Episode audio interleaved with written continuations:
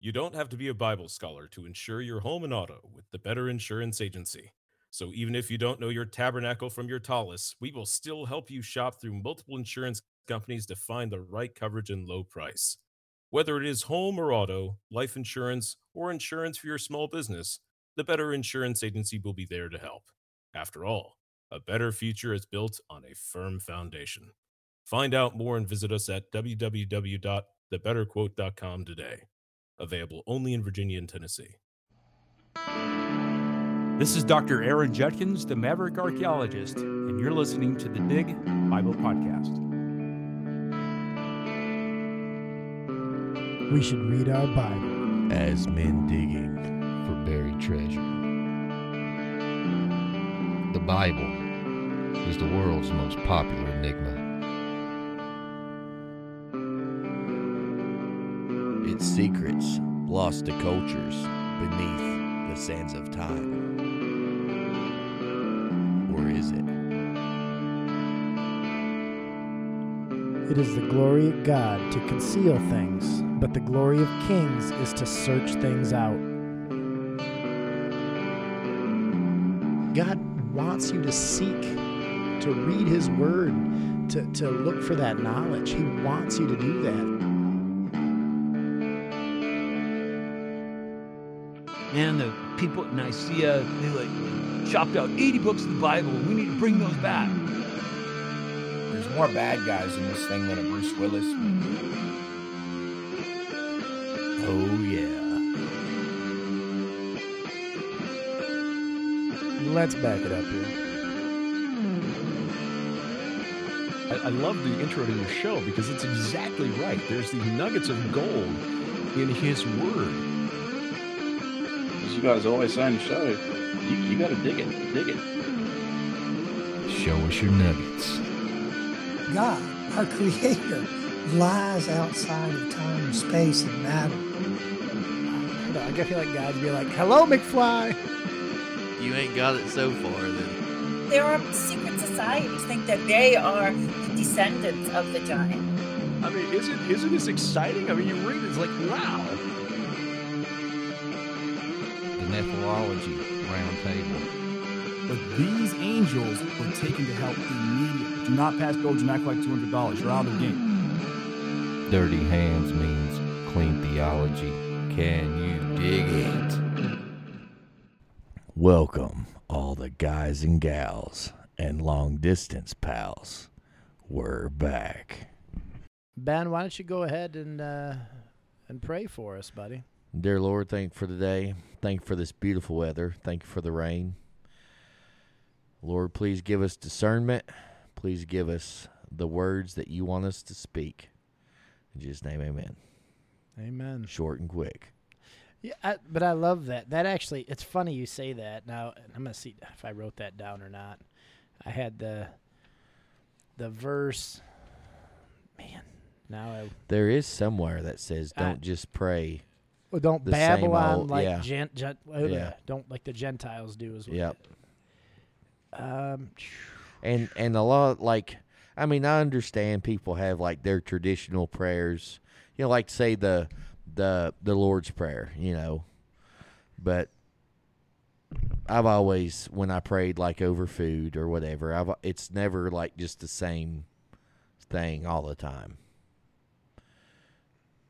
But Bruce, you should get him to pray. We need to get him on here to pray one day. He'll say... Uh, In the beginning, God created the heavens and the earth. Genesis one one. Then he'll be like, thank you for my cars. Thank you for, you know, it. Like kid stuff. Yep. And then he says, then he says, John three sixteen, you know, and, and then amen. That's awesome. But he starts and ends with a Bible verse. I and like it's it. Hilarious. I mean, it's not hilarious, but it, from well, a six-year-old, it's, you it's know. It's awesome. This is what I was going to say. You just said this, and I thought this was – I was thinking about this verse earlier today. Uh, Matthew ten, nineteen, and twenty. God will give you the right words at the right time, for it is not you who will be speaking. It is the Father – I'm sorry, the Spirit of your Father speaking through you.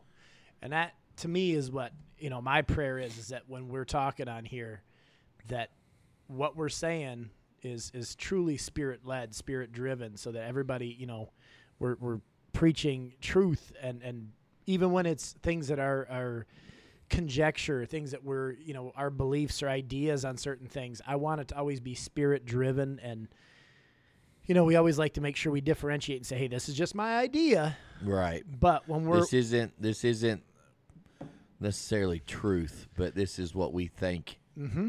But this everything means, or vice, you know, everything that we try to back everything up with Scripture and always be that way, because we want that to come from God. We want the message to come from God. We want it to reach everybody.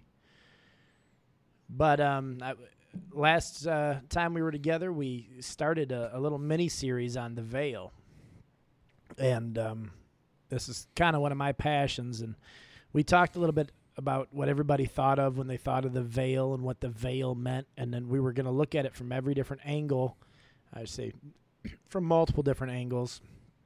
And when I asked Ben, he said the first thing he thought of was the veil of the temple. Right.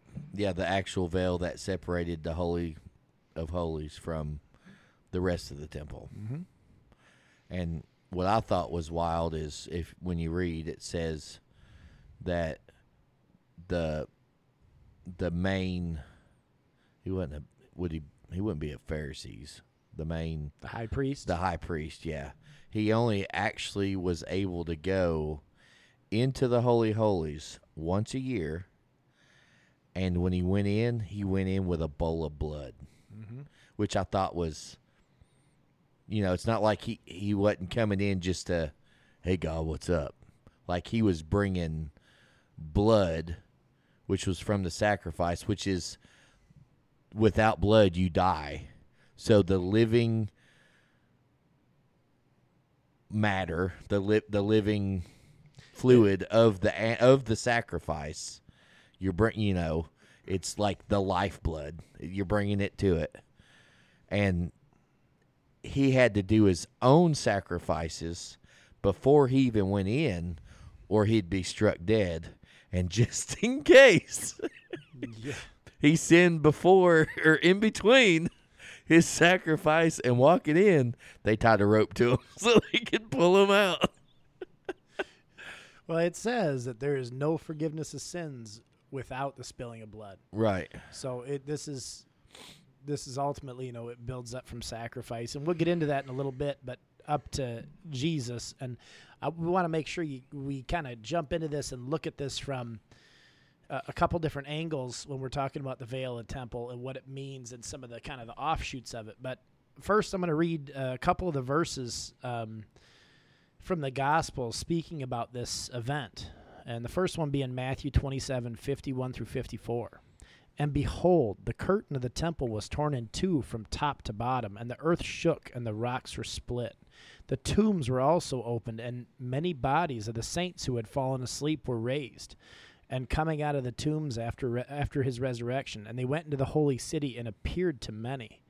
When the centurion and those who were with him, keeping watch over Jesus, saw the earthquake and what took place, and they were filled with awe and said, "Truly, this was the Son of God." And then Mark fifteen, thirty-seven through thirty-nine. Jesus uttered with a loud cry and breathed his last, and the curtain of the temple was torn in two from top to bottom. And when the centurion who was stood facing him saw that in this way he breathed his last, he said, "Truly, this man was the Son of God." So you see this account from multiple witnesses. And I think it's there's a couple parts, and we'll get into it a little bit here, uh, just that we'll pull some real truth out of that as we go along. But I wanted to look back a little bit on the history of the veil, because I think it's kind of important to understand what we're talking about when we're talking about the veil um, of the temple. But if we go back in history, uh, the original word for the veil in Hebrew was paroket. And it was exactly what Ben said. It was that separation of the Holy of Holies from the rest of the temple. It actually goes back even earlier, because if we go to Exodus uh, twenty-six, it says the original, this is the original veil or curtain when they were making the tabernacle um, in the wilderness. It said it was made of fine tw- uh, twinned linen and blue and purple and scarlet yarns. Yeah. The veil was there to separate us from God because our sin made us unclean before Him. Right? Right. We, we, yeah. We. You, you, you were just saying in that. The presence. Well, I mean, it was practically the the the ark was sitting there, and that was the seat of God. So He would, I guess it would be more like the Spirit of God would be sitting there, mm-hmm. because obviously it, it wasn't God Himself, because it says in the New Testament, uh, no, in the Old Testament to Moses, nobody, nobody can see me, see my face and live. Mm-hmm. You know, so He covered them up in the crack. I think it was Moses, and He just looked at his backside. And he was glowing when he come off the mountain. He had, and he had yeah. to wear a veil. Yeah, because the people couldn't look at his face because right. it was so bright. And he looked at the back, you know, didn't even look at God's face. Yes, He's just there. Um, but also, oh, yep, I done forgot where I was going with that. Well, uh, go ahead if you got it. Go um, ahead. Nope. Oh, well, okay. It was the seat where the Holy Spirit sat. The mercy seat. The it, mercy seat. So you couldn't be in the presence even of the Holy Spirit at that time because we were impure. And I, I don't know necessarily if it was the Holy Spirit, but it was, well, I mean, it was the Spirit of God. They didn't. didn't well, I would assume the Spirit of God would be the Holy Spirit. Yeah. Because they didn't have the Holy Spirit until Jesus come and died, and now we don't need the temple because we we'll, are the temple. We'll get there. Okay, sorry. We'll get there. Sorry. Well, that's where you're I skipping was. To the end. Sorry. Anyway, no. So that veil was there, like I said, because we were unclean. We're we're we're separate from God. So if you go back through. Um, like Leviticus, and we talk about the different sacrifices that were required, you know, such as like the guilt offering, the grain offering, peace offering. These, it's interesting because if you look through it, these were all, they weren't to forgive moral sin. And this is something I listened, when I was listening to Doctor Heiser on this, and I thought that was really interesting because I had never really thought about it when you go through and read these things. They were really just to make you Uh, fit to return to worship, just to be more or less in the presence of God. Because when God said that same thing about the tabernacle and that mercy seat on top of the Ark of the Covenant, He said it was so He could dwell among His people. Right. He came to, to be there um, in, among the people, even though the people couldn't go directly to see Him, but He wanted to be with His people. Right. But you had to be in a pure state of, of, of being able to be in that um, to be in his in in the Spirit's presence, in the presence, like yeah. So, but it, and there's so many different things. If you uh, uh, touched a dead body, if you were bleeding, oh, yeah. if you were all these, everything made you unclean. You had to go through those rituals. But this is not for moral sin, which is really interesting because there's not a sacrifice for uh, adultery. There's not a sacrifice right. for I- idolatry. These things were. These are, and this goes back to what we talked about in the first episode about volitional sin. Right. That separated us from God. It's that volitional sin.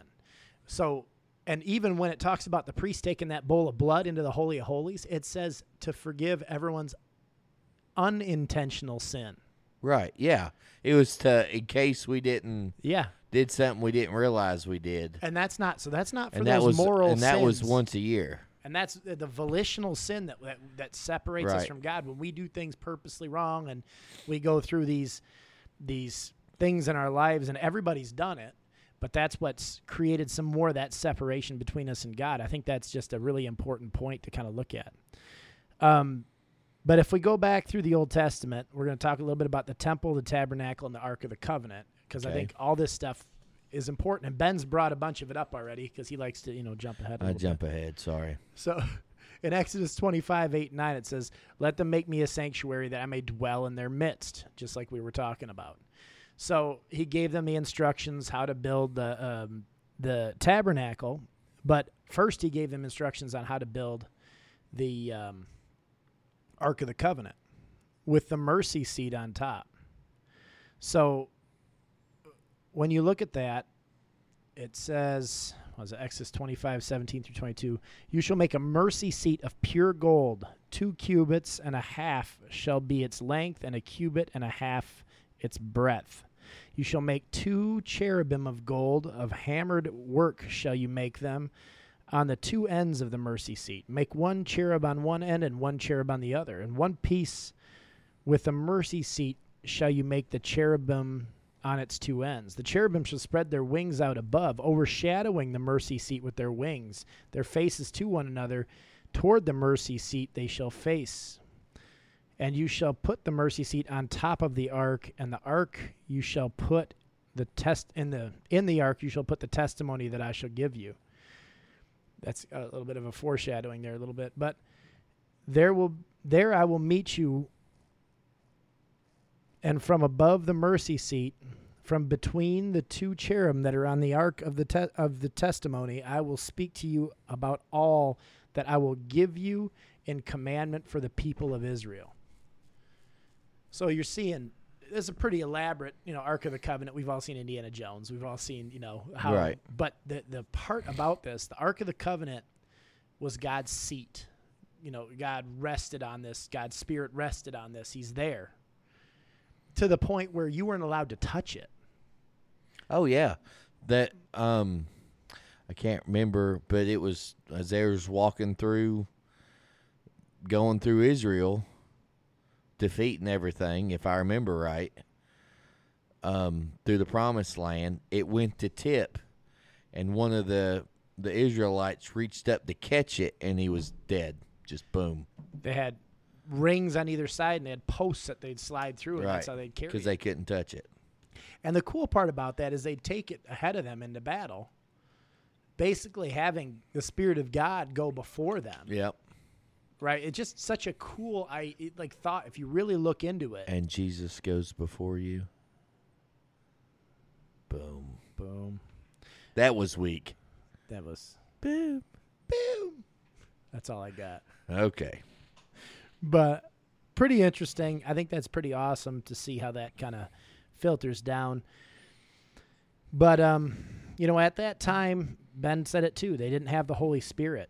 Uh, You can sometimes see in the Old Testament where it says the Spirit of God was with someone. For example, in Judges, there's, uh, you know, it says like Barak, the Spirit of God came upon him. You know, things like this. You'll see where the Spirit of God is strong with somebody. Um, not however, the force, but the Spirit. Not the force. but, but it wasn't. It wasn't like in, in all of us. You know what I mean? We didn't have that direct connection to God as as some people had in the past. I'm sorry. As, as As we do now, I should say. Um, so we talked a little bit about the tabernacle, and it says in Exodus twenty-six thirty-one, and you shall make the veil of blue and purple and scarlet yarns and fine twined linen. It shall be made with the cherubim skillfully worked into it. So just talking a, a little bit about, it, it gives you kind of all the different pieces of, of God's straight instruction on how to build this. They said it was very beautiful too. Um, I don't know if they have drawings. Were they of it there? Or something. No, I don't know. That. But it's, historians said that it was like, wow, of being sewed together. I well, it's. I mean, this is something that's for the Most High God. His instruction probably would. This is like the. You know, the, the, the golden fleece, you know, it just like, boom, you know, anything God tells you to make is going to be amazing. So especially if he gives you the instructions. But uh, we went over, see. Sorry. You got me. You're so, you're got so you. good. You're yeah. so good on this. You got me jumping around now. See, you need notes and I don't. It's a joke. Like like Kenny C said, you know, hey, what's your favorite book? I, Maps. Maps. And, and he said, and why? Because it's pictures.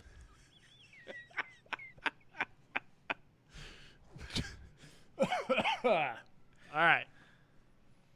It's pretty funny. Let me make sure we're still recording. All right.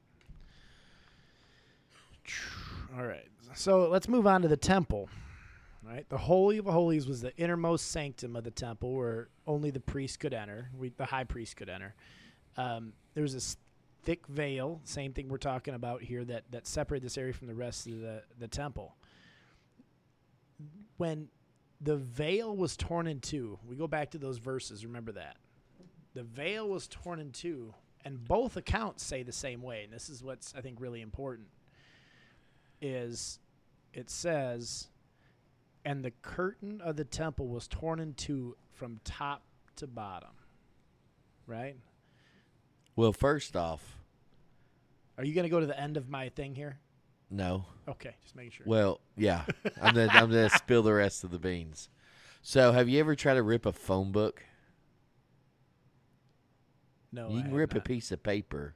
I can. Easier than you can rip a piece of fabric, right? Oh, yeah, yeah. You can rip a piece of paper a whole lot easier than a T-shirt. Now, I understand a phone book is denser than fabric, but four inches thick. Can, can we get to the Sorry. point where we tell exactly what it is? Sorry. Man, but Mister Jumpy McJumperson over here. All right. From and and starting at the top, it's not, it's not going to rip itself. It's not going to rip itself, but there's a reason. You could probably put two eighteen-wheelers on both sides and have a tug of war, and it's not going to break. It's quite possible. Oh, it's not. There ain't no way. So let, so let's go and look at this. Solomon's temple was thirty cubits tall. And according to Josephus, Herod actually increased that size to forty cubits, which would approximately make the curtain sixty feet tall. And according to Jewish tradition, the curtain would have been around four inches thick. I already said that. You did. Sorry. Four inches thick, sixty feet tall. This is... This curtain was, and I thought about this earlier when we were talking about it a little bit. Is I'd hate to try to move it to walk through it. I, I don't. Yeah, that'd be pretty heavy. But think about, maybe was the curtain so thick and and and made this way because if when God actually came and, and sat in there, that his the pre, his presence needed that much to tone him down. Maybe. Was that why it's so thick? It wasn't just a single little sheet you of know, linen. Light, light kitten. The light couldn't make pass through kind of thing. I, or maybe it toned it down just enough. I don't know. Just an interesting thought, but sixty if, feet tall. I never knew it was that tall. If it toned it down, would that not even just be amazing that you could see the presence of God yes. through fabric?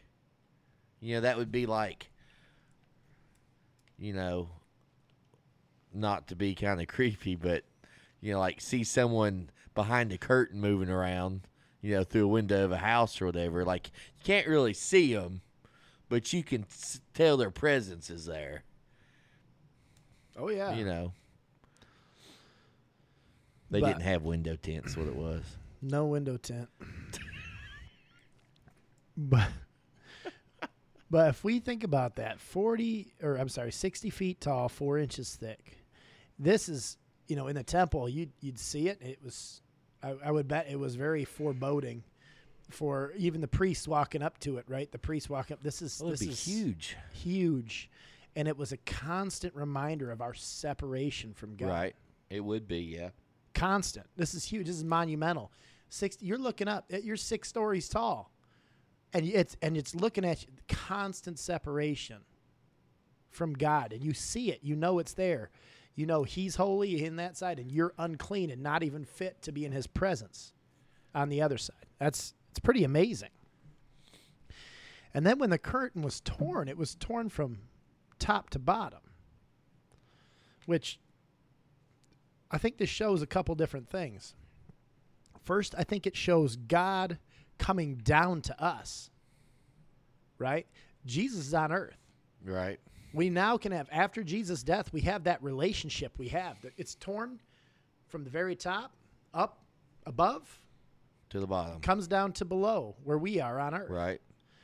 Our separation from God is is null and void at that point. So we haven't quite got to the Holy Spirit yet, but um, the curtain being torn too at Jesus' time of death, it also signifies the fact that that separation from God will be with God at our death. Right? Right. It's the same kind of thing. It's pretty amazing to think about. And we're no longer separated from God because he gave us his Holy Spirit. We can walk with him. We can talk with him. We don't need a human high priest to do it for us because Jesus is our high priest. Right. Because, well, and also with that is it goes back to the bowl of blood. Sin can only be forgiven by with blood. Mm-hmm. And it was Jesus's blood that paid the ultimate, obviously the ultimate payment. So now we're no longer separated because we were just u- using animals' blood, which was, I mean, yes, it fulfilled what God said to do, but it really wasn't, you know, what God wanted. Mm-hmm. I guess, you know, it's like, you're going to sell me, you, here, I'm going to sell you this, and you're like, I can give you five hundred bucks. Well, I was really wanting six, but I'll let you have it for five. I think it was the word, and that's the thing, I think it was the word tamim, I think was the word that signified the pureness that they used on the sacrifices, the lambs or, or uh, the rams when they'd sacrifice right. them. That tamim meant they were uh, a pure blood. Uh, they, they didn't have any blemishes. And that's the same word that was used about Noah uh, and, and his, um, you know, God choosing him to be on the ark. Right. He's without blemish. I, he was not perfect, but he was he was pure. And that's, we talked a little bit about those sacrifices making you uh, pure enough to be within the presence that you could participate in worship, but you weren't uh, you weren't pure enough, like you're not holy enough to be with God. You know, God, you're still that separation. It basically is kind of like a uh, it's a Band-Aid for a period of time until Jesus comes along. Right, and, and heals you. And, and and heals you. And God yeah. no longer sees your sin. You know, he says he casts it as far as the east is from the west. And and he doesn't see it anymore, which just blows me away.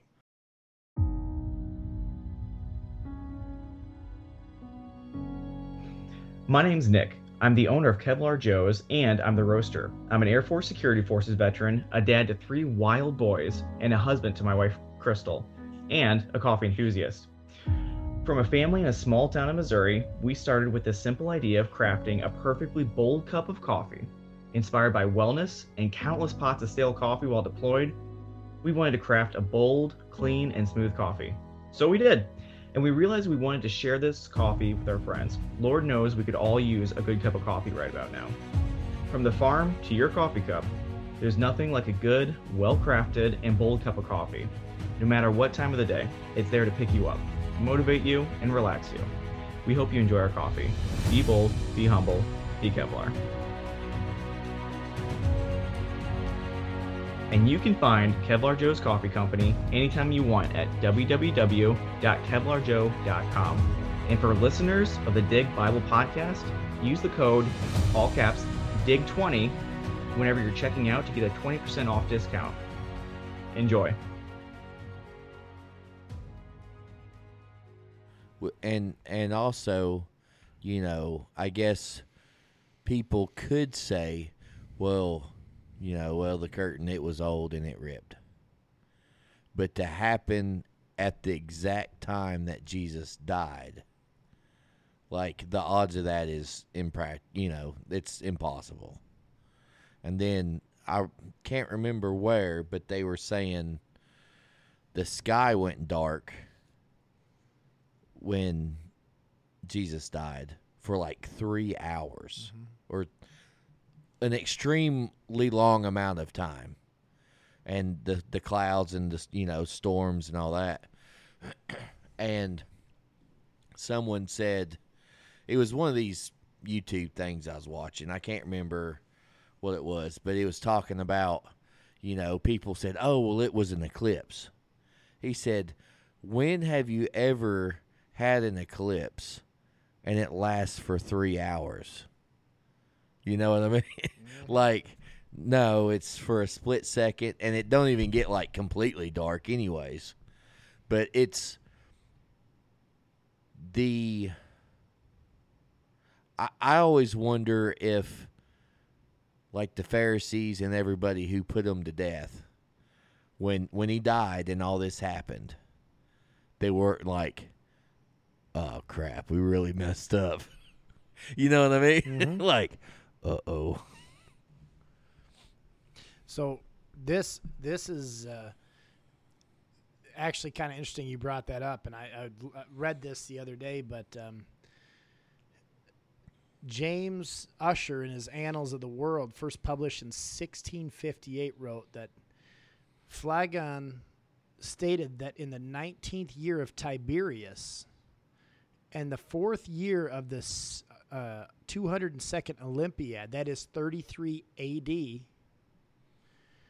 the following events took place. There was a large and most famous eclipse that had never occurred.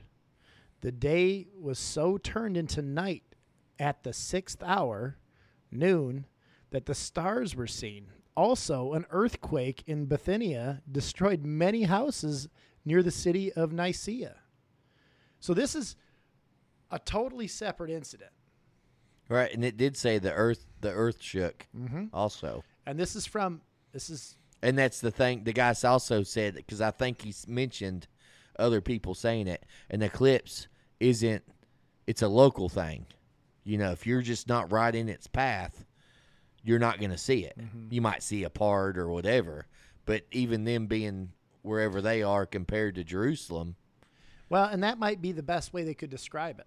Yeah, well, I mean, yeah, an eclipse, they don't know what else to call it. If the sun goes dark. The sun died for three hours. For three hours, so the point they could see the stars. Right, and you, you can't see the stars during a normal eclipse. But that would tell you that somehow the sun was blacked out.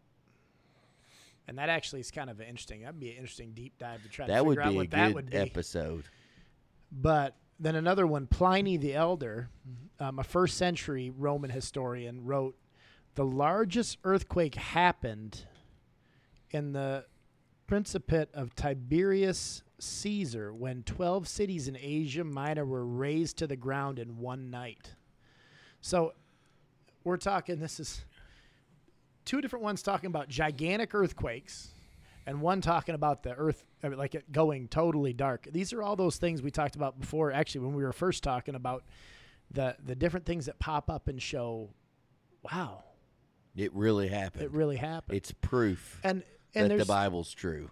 It's just really cool to see it from. And I always say, go to the Bible first. We always do. But the fact of the matter is, when you can look at extra biblical books or historians or these other things, and we've, I mean, we've looked at Josephus a lot. We've looked at Enoch. We've looked at um, uh, some of these other books, Jubilees, Jasher, uh, uh, Eusebius, um, Tertullian. We've gone through and looked at some of their writings and things like this. And when you can see that those writings, even though they're not scriptural canon, and some of those people weren't even Christians, yeah, their, but their stuff lines up. Their information. With the biblical text. Correct. And that's the part that I think is really important and really cool to see. And it's even, like, even writing about certain things that they were trying to expel.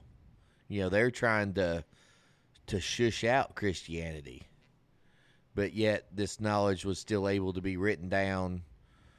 You know, I mean, I don't, I didn't live back then, but you know, they, I can't remember who was it that that used the Christians as like human lanterns in his gap, like they burn them at the stake to light up his parties. I can't, but this stuff happened. I can't remember. It was one of the Roman people that was just like totally sadistic. Yeah. But they'd like bathe him in oil and then light him on fire when he had his little dinner parties or whatever. That's. It's, that's uh, I'll, I'm going to Google it. I'm, well, going back to the point, Jesus being our high priest, I just want to read uh, Hebrews four. fourteen through uh, sixteen. Since then we have a great high priest who has passed through the heavens, Jesus, the Son of God. Let us hold fast our confession, for we do not have a high priest who is unable to sympathize with our weakness, but one who is in every respect has been tempted as we are, yet without sin. Let us then with confidence draw near to the throne of grace, that we may receive mercy and find grace to help in a time of need. And then chapter five. Okay, here it is. Nero did it. Nero. It said Nero himself blamed the fire on an obscure new Jewish religion sect called the Christians, who, which I don't know what fire, but who he um, indiscriminately and mercilessly crucified. During gladiator matches, he would feed Christians to lions, and he often lit his garden parties with the burning carcasses of Christian human torches. Man, it goes. And and uh, my thing is people that would not be like, okay, okay, it's just a it's just a ruse. No, they're getting burnt. They're getting just using as human torches. So something real's there. Well, it's if you're willing to die for these things. Yeah, I mean it's it's crazy. It is. Back to chapter five. It Sorry. says, "Oh no, you're fine. You're fine." Back to chapter five. It says, "For every high priest chosen from among men is appointed to act on behalf of men in relation to God, to offer gifts and sacrifices for sins. He can deal gently with the ignorant and wayward, since he himself is beset with weakness. But because of this, he is obligated to offer sacrifice for his own sins, just as he does for those of the people." And no one takes this honor for himself, but only when called by God, just as Aaron was. So also Christ did not exalt himself to be made a high priest, but he was in point, he was appointed by him who said to him, "You are my son. Today I have begotten you." As he says also in another place, "You are a high priest forever after the order of Melchizedek." If you haven't listened to the Angel of the Lord episode with Doug Van Dorn, go back and listen to that. That is that some of that stuff blows my mind. But that is such a cool way of, of seeing, you know, Jesus Jesus is that high priest for us now. Instead of having to go to a human to go to God for us, we cut out the middleman. Well, God cut out the middleman. Oh, yeah, and it yeah.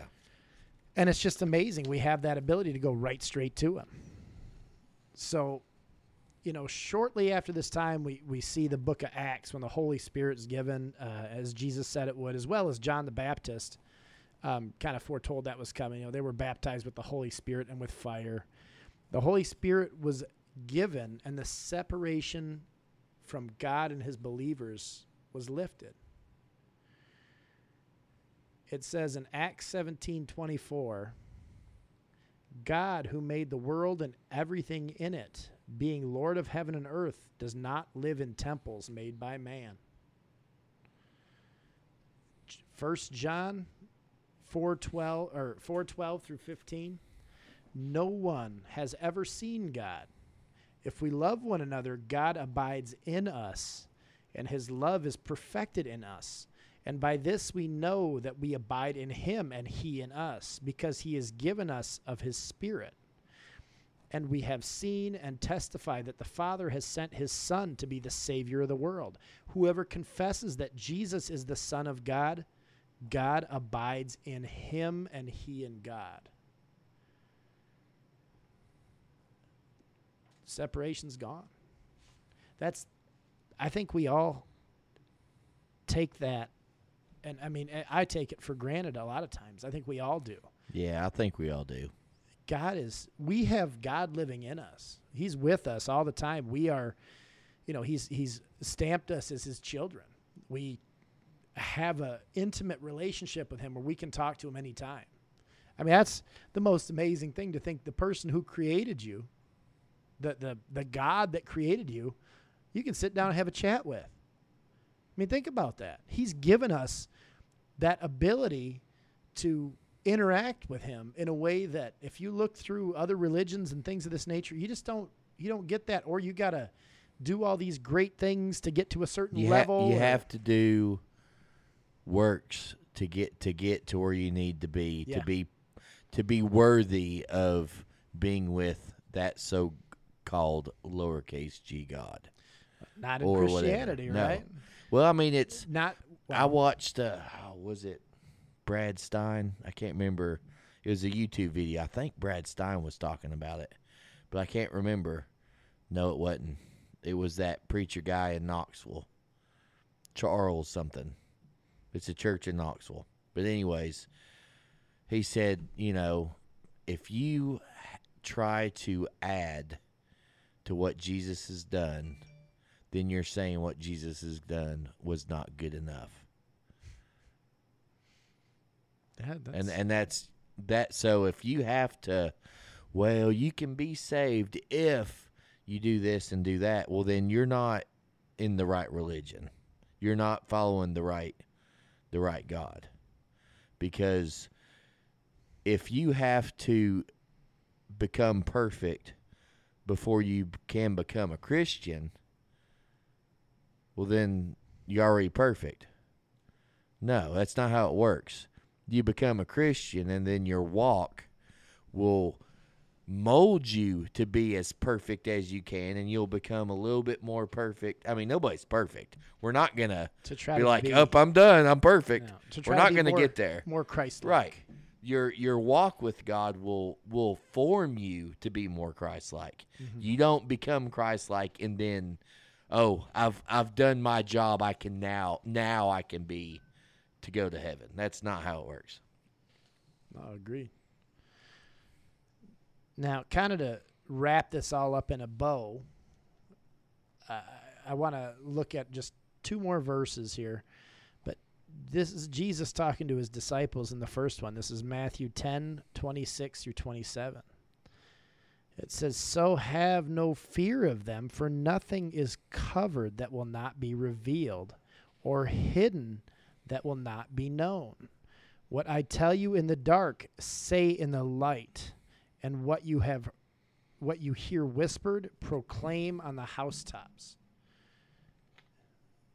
And then Second Corinthians three, sixteen through eighteen. "But when one turns to the Lord, the veil is removed. And now the Lord is the Spirit.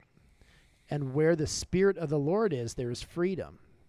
And we all, with unveiled face, beholding the glory of the Lord, are being transformed into the same image from one degree of glory to another. For this comes with the Lord who is the Spirit." We, it's just, it's, if you take the time and you go through and, and read the text, it's just unbelievable because the answers are all right there. It's showing that after that relationship that you have with God, having the Spirit inside of you, that, that veil is removed, that veil that separates you from God. This is one aspect of the veil, as we've talked about a little bit with the faith of the child being the, the first one, but I just think that this is such an amazing thing when you can see that as soon as you turn to the Lord, that veil is removed and you no longer are separated from God. And he also says, once you're in my hand, nothing can pluck you out of it. I bet he's got a great grip. Or he's got a good defense with the other hand. Get out of here. Get out of here. Get out of here. You can't. Nope, nope, nope, nope. Well, I want you to know I feel safe in his hands. So, um, I hope you guys are enjoying this. Uh, I'm I'm enjoying this because I love looking into this, the different aspects of the veil. Um, but uh, keep digging in, keep looking, and uh, I hope this pulled the veil away from your eyes. So keep on digging. See you next time. Thanks for listening to the Dig Bible Podcast, the place where you can't lean on a shovel and pray for a hole. You gotta dig. Be sure to check us out on YouTube, Instagram, Facebook. Be sure to like, comment, share, and subscribe. Keep digging.